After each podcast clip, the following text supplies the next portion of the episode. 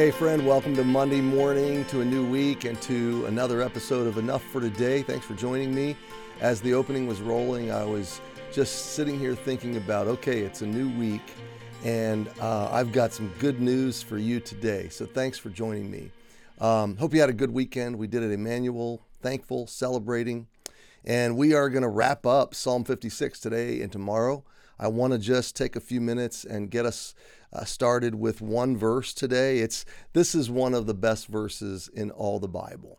I mean, and they're all wonderful, they're all amazing, but um, you come across these that you've heard your whole life, and now that uh, let's see, I'm 53, which is uh, terribly young, but um, but also I've walked with the Lord now for uh, 45 years ish, and um, I've seen the reality of this verse so many times, and yet I'm sure that I'll have to come back to this verse many, many more times, even today.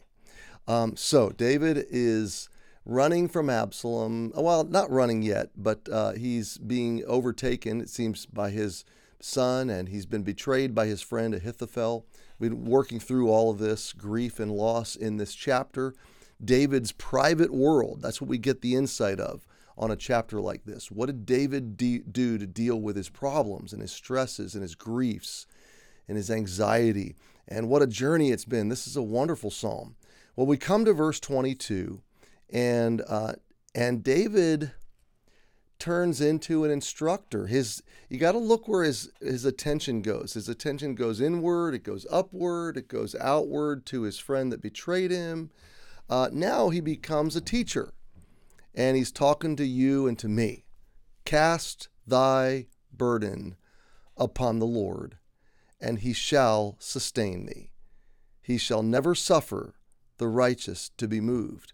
It's a wonderful uh, oasis in this desert psalm. It's a wonderful spring of water in the midst of betrayal and grief and anxiety and stress and distress. And when everything seems dark, this little verse just pops its head up uh, with fresh water for the soul. Even as I'm reading it, I'm wondering did David, uh, obviously it's the inspired word of God, but where was its first inception in human world? Was it, uh, was it something David um, sang as a, ba- as a child? Did his, uh, did his parents teach him this phrase or sing it to him? Uh, was it something that the Spirit of God simply whispered to his heart in this immediate moment. Um, part of me wants to feel like he was learning this all through his life and now he is coming to the remembrance of it. I don't know. It's fun to think about these things, but I know this this is a reality and it's a practice that uh, though I've practiced it my whole life, I'm still learning it. And, uh, and, and you never really get it down. You continue to default to worry and fear and then you come back to this. But what a life saving, what a soul saving verse. What a mind saving verse. Cast thy burden upon the Lord, and he shall sustain thee. He shall never suffer the righteous to be moved. Now, let's dig a little deeper and let me break down these words, okay? So the word cast implies to throw, to hurl, to scatter, to be thrown, or to be cast. So it is a, a reckless um, throwing. It, it, it's it's this is going to make a mess. Okay, I mean it, it's to it's to completely abandon any kind of order or control or sense of possession. Uh, I love the the phrase to scatter. Just throw these burdens recklessly if you have to.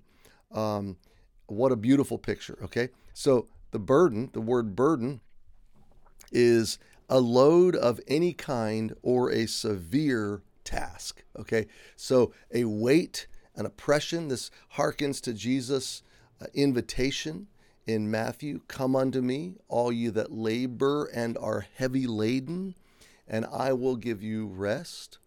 Uh, take my yoke upon you and learn of me, for I am meek or gentle and lowly of heart. Um, my burden is easy uh, my burden is light and my yoke is my yoke is easy and my burden is light. I'm getting the phraseology reversed, I think. But the whole point is give me the burden. Uh, let me carry this. So any kind of load, any kind of severe task or pressure, you throw it, you cast it upon the Lord. And what will He do? Uh, he sustains. He shall. The word shall is emphatic. It's like will, but it's stronger. Okay. It's not just He will, He shall. There's more force to it. Okay.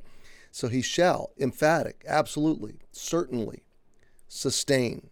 To hold, to seize, to provide, to supply, to bear, to endure. Okay, so he will seize a hold of everything you cast, no, how, no matter how recklessly you cast it.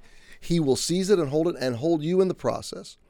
And he will supply and sustain and bear and endure. That's, that's his response. He catches you and everything you release, everything you cast, everything you lose control of. I want you to catch this this is the deliberate, willful relinquishing of control to God, control of yourself, control of all of your problems, control of all your potential solutions, just a total abandonment. Okay? He shall sustain thee. He shall never, that's also emphatic and it's comprehensive. He will never suffer or allow or permit, okay, the righteous. Who are the righteous? We've talked about this before. Righteous is not someone who's merely good um, versus someone who's bad because none of us are good. We're all worse than we know we are. In God's vernacular, righteous is someone that has been exonerated, forgiven, cleansed, made whole, redeemed, made right with Him. The word is justified. So when we place our faith in Jesus, we're justified, sin forgiven, right standing before God, right relationship with God. So he defines us, he calls us righteous. Now, the Christian journey is learning how to live in and out of that righteousness. So that's who we most truly are. And um, that is the journey of growing we are taking out of our truest. We're learning how to be who we already are. That's, that's what the Christian life is. So, righteous is not just uh, the the appearance of goodness. It is the, the, the definition, the conferring of goodness by God, and then learning how to be that over the course of my life. So if you've placed your faith in Jesus, you you are his. He calls you righteous.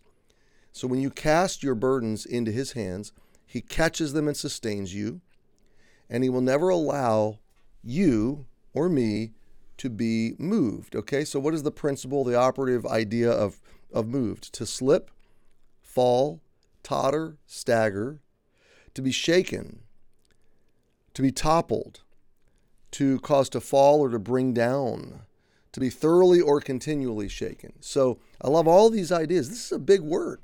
This is a, so, you know, to be moved, uh, move in, in, in our kind of localized vernacular, in our little context, is kind of a small concept. You know, you move a coffee cup from here to here uh, or you move your family from one city to the next.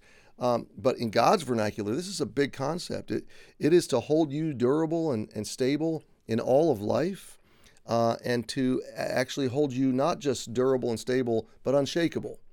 The sense, the experience of being held and all of your burdens being held by God is that you're in the grip of absolute uh, providence and love and provision and, and ultimate safety. So uh, nothing terrible can really come upon you, okay? Um, nothing eternally terrible. So, what a wonderful start to a new week. And maybe you woke up today and you were already just neck deep or, you know, uh, nose deep or, uh, you know, uh, eyebrow deep into, into your troubles. My friend, excuse me, start here. Cast thy burden upon the Lord he shall sustain thee. He shall never suffer suffer the righteous to be moved. Cast, recklessly abandon all of it to God. Hey, happy Monday. Thanks for joining me. We'll see you tomorrow.